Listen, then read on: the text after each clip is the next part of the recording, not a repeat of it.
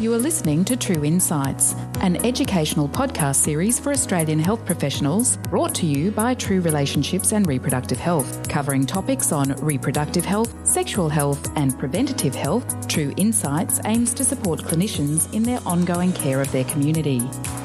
Before we start, we would like to acknowledge the First Nations people of Australia and pay our respects to elders, both past, present, and future. Today's episode explores syphilis, a sexually transmissible infection. Listeners will gain an understanding of how syphilis is transmitted from person to person and why untreated mother to child transmissions are of highest concern and risk to the child. Your hosts are Monica Vitale, nurse practitioner and nurse educator at True Relationships and Reproductive Health, and Dr. Fabiola Martin, a sexual health, HIV, and HTLV specialist working at Stonewall Medical Centre and Lillian Cooper Centre, clinical lead educator at True Relationships and Reproductive Health, and senior research fellow at the School of Public Health, University of Queensland. Fabiola is also co founder of HTLVaware.com and is a British Medical Journal STI podcast editor. My name is Monica Vitale, and I'm a nurse practitioner and nurse educator specialising in sexual and reproductive health. I work as a nurse practitioner in Brisbane South and for True Relationships and Reproductive Health. Joining me in this discussion today is Dr. Fabiola Martin, a sexual health physician and expert. Hi, Monica, and hi, everybody. Thank you so much for the opportunity to discuss syphilis today. Yes, thanks, Fabiola. During today's podcast, we will be exploring the sexually transmissible infection, syphilis. We will explore how syphilis is transmitted from person to person and why we are so concerned about syphilis, particularly during pregnancy. Queensland, along with several other states and territories in Australia, has unfortunately seen increases in infectious syphilis notifications more rapidly since 2016. In fact, in the early 2000s, syphilis was almost thought to be eliminated with only around 177 reported cases of infectious syphilis in Queensland in 2006. However, since then, we have seen a declared outbreak in 2011 in Queensland, with continuing increases in notifications. There were 1,127 notifications of infectious syphilis and a further 244 notifications in women of reproductive age in 2019 in Queensland alone. So, I guess, Fabiola, this brings us to our topic. And can you tell us a little bit more about syphilis and what it is? Thank you, Monica, for that summary, which is, um, you know, scary, I would say. Um, but, you know, before we go into the details of what syphilis is, I would like to point out that our conversation really cannot replace studying a textbook on syphilis or discussing a specific case with a sexual health or infectious diseases specialist. This is because syphilis is a very complex infection and can be easily missed or misdiagnosed. There is a good reason why we refer to it as the big imitator. It can present itself masked as many different similar conditions. Okay, following this disclaimer, I can tell you that syphilis is caused by a bacterium called Treponema pallidum, subspecies pallidum that has been transmitted between humans through direct contact for thousands of years. Treponema belong to the Spirochaetaceae family, and there are three other species that cause human treponemal disease. We refer to them as yaws, pinta, and the third one is called Bejel, or also referred to as endemic syphilis. There are many hypotheses about how syphilis evolved, and I'm personally fascinated by this. In short, the endemic syphilis emerged from yaws as a consequence of climate changes around 7000 BC. Around 3000 BC, the sexually transmitted syphilis emerged from endemic syphilis in southwestern Asia due to low temperatures of the post glacial era and spread to Europe and the rest of the world. Initially, it manifested as a mild disease, eventually aggravated and grew in virulence over the next centuries. So it is a very old sexually transmitted disease of humans. I agree, um, Fabiola. I find the history fascinating um, with syphilis. And often when you talk to people about it, they're surprised that it's something that's still around because it's something that we relate to a historical illness. Um, so I guess that brings me to asking you how does transmission occur? Yeah, it's a very good question. Well, and I mentioned earlier, treponema transmission requires direct contact. In case of syphilis, contact with syphilitic ulcers or body fluid of people who carry the infection, often unknowingly, such as saliva and genital fluid, or from mother to child during pregnancy, through the placenta or uh, through the vaginal fluid or blood during delivery. So, what happens next in adults? Well, it's, it varies from individual to individual, and it has to do with the virulence of the pathogen or the immune system of the host. Approximately one third of the people who come into contact with treponema will develop syphilis. Its incubation time varies between people, and I usually go by up to 90 days, meaning until 90 days are over from the last contact, I won't be you know, assured that the person doesn't have syphilis, even if there are no symptoms. Clinically, we categorize the infection into three stages primary syphilis, where the infection is localized, Patients may notice painless ulcers in the mouth and genitalia or lumps on the genitalia. Untreated, this may lead to secondary syphilis. This is when the infection is spread throughout the body, causing a generalized erythematous rash and typically also on the palms of the hands and soles of the feet. So all my patients have to take their socks off. The patient may feel ill, have headaches or fever. And then untreated secondary syphilis may lead to latent disease where there are no signs or symptoms at all despite the presence of infection. And in some patients, this chronic infection with syphilis may lead to tertiary syphilis, where many different organs, such as the brain and heart, are affected. This can lead to early dementia and cardiovascular disease. So, a quite serious condition. So, Fabiola, can I just um, check with you? You mentioned incubation time being 90 days or around 90 days. Does that mean that someone won't be infected until they've been in contact with someone who's had it for 90 days, or can infection occur before that point? At any point in time. Thank you. Great. From what you've just explained there, this sounds really quite complex. How does someone go about diagnosing syphilis? While the infection or the disease presentation can be complex and varies, testing for syphilis can be super simple. So the most important thing is think of it, offer it, most patients will accept it readily. It is important that clinicians familiarize themselves with the many different clinical and especially dermatological presentations of syphilis. There are many good textbooks, picture atlases, and online resources to use so that you know when you see something that looks maybe like syphilis, you offer the test. Then we need to be able to take a good sexual history. Again, don't shy away, don't be scared, ask the questions. Patients love to talk about their sexual history if you allow them an open, non judgmental consultation. Finally, um, offer a swab from a suspicious um, ulcer um, and um, blood tests. So, syphilitic ulcers, we test for um, syphilis PCR, and blood tests, we just write syphilis blood tests. Really very simple. And almost all patients, as I said, will agree to testing. To my knowledge, none of my patients so far have refused a test to me.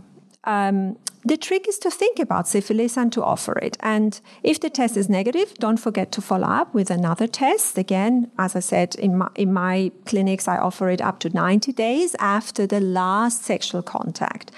And um, incubation, you know, varies. If you still worry, you can offer a test later than 90 days. No one prevents you from, you know, offering the test. So, Fabiola, I think what you're saying there is to keep syphilis uh, in your list of differential diagnoses, which is a great point. Are there any specific groups of people that we do need to be offering testing to more readily, though? Yeah, that's a fantastic question, and I would like to give you a simple answer to it, but I can't. So I'd like to say yes and no. Yes, because we know that people who have a lot of sex are more likely to catch syphilis. No, because syphilis outbreak has been declared in Australia, has been observed in Australia, and now we are facing the spread of syphilis in all groups of people who have sex. So also heterosexual men and women. Treponema are so infectious that it can be transmitted even through kissing.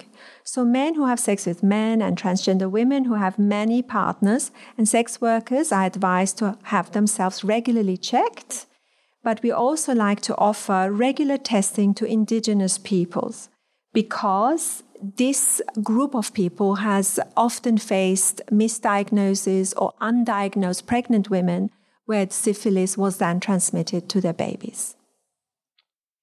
Um, we also routinely offer syphilis testing as part of antenatal care to pregnant women because of the devastating effects syphilis can have on babies. We call that congenital syphilis, and I believe that you are planning to have another podcast focusing on congenital syphilis. Yes, I am, Fabiola, and I'm really excited to be able to have a discussion with Dr. Claire Nourse about congenital syphilis. But just coming back to what you mentioned in terms of antenatal screening, I want to use this as an opportunity to bring an awareness uh, for our listeners out there around the SIP guidelines or the syphilis in pregnancy guidelines that have been published by Queensland Health. A great, resource for people to check in for guidance on when to perform screening throughout pregnancy. And I'll have, um, I'll mention links to that at the end of the podcast. So again, Fabiola, you were talking about um, groups and specific groups. Are you actually suggesting that we don't focus too much on risk groups when it comes to syphilis, but rather offer testing to everyone in the general population?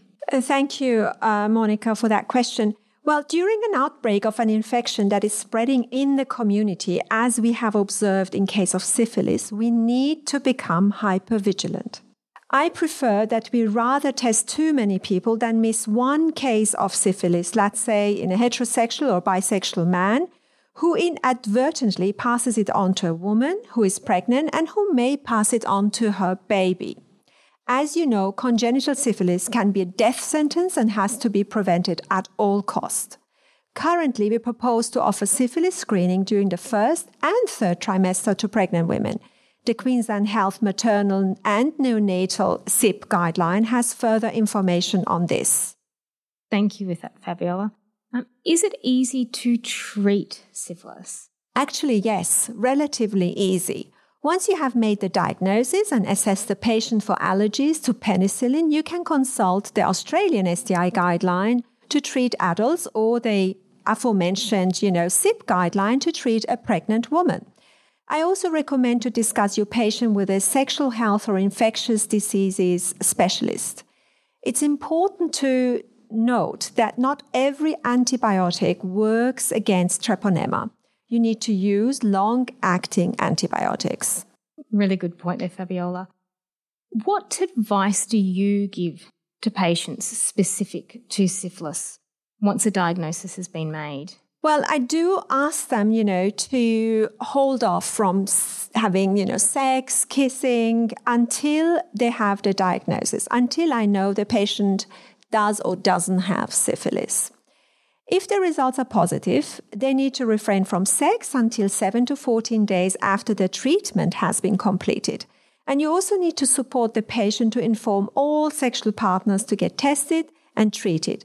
This is called contact tracing. And again, for listeners out there who may be a little bit um, nervous or daunted by the idea of contact tracing, I'm going to mention the Queensland Syphilis Surveillance Service, which is a really fantastic service that can assist you with this process if you do have any questions. And again, if you log into our um, course page, we'll have all that information on how to contact the Queensland Syphilis Surveillance Service. So I wonder, Fabiola, why is it that syphilis diagnosis can be missed and how, how does that happen? Well, I mentioned before, it's tricky to think of syphilis because it's such a great imitator. You can catch syphilis and never display a symptom. So you pass it on without knowing. Or your symptoms are so mild that you don't notice. Or you go to see a clinician with some, you know, odd rash or ulcer or headache, and your clinician doesn't think of taking a sexual history or offering you a test. Syphilis is easily missed, which can be devastating in case of pregnant women and congenital syphilis. So thinking of it and offering the test maybe more often than need be is a safe way forward. I guess with all of this in mind, Fabiola, how can syphilis be prevented? And as a healthcare provider, how can we promote this? I talk about syphilis to almost all my patients, and the way I protect them or try to protect them from catching it by saying, look, the less encounters you have with different people, the least likely that you catch any STIs, including syphilis. Talk about STIs and especially syphilis with your partners. Ask if they have had a recent STI screen. Talk about your own STI screen. Avoid being intoxicated when having sex so your judgment is not clouded. And use a condom from beginning till the end of sexual encounter and also when you're giving um, oral sex. So, um, finally, uh, the best way and a good and efficient way of uh, preventing you from transmitting syphilis is getting tested and, if positive, getting treated. Thank you, Fabiola. Uh, some great advice there and recommendations for, for all our listeners. I do want to say a big thank you, Fabiola, for talking to me and with everybody out there about syphilis. I've found this not only interesting um, and also very useful for my own practice, and hope that our listeners will also feel the same way. Yeah, I, I'm really glad that you are running this podcast, and it's a pleasure to be here. If diagnosing and treating syphilis is something you've not had much experience with, or would like to discuss this further with an expert in the field, then the Queensland Syphilis Surveillance Service is a statewide service that you can contact for support. For access to any resources or websites mentioned today, please head to the Ask course page true.org.au slash ask. This podcast has been brought to you by True Relationships and Reproductive Health in collaboration with the Communicable Diseases Branch, Queensland Health. This episode is part of a greater educational package called Antenatal Sexual Health Kit, or ASK, funded by Queensland Health. ASK aims to provide up to date practical information, resources, and tools to support antenatal clinicians complete sexual health assessments and contact tracing to optimise pregnancy outcomes, reduce fetal mortality and morbidity. To gain access to the complete educational package, register online today at www.true.org.au backslash ASK. Thank you so much for listening. You can subscribe to True Insights wherever you get your podcasts.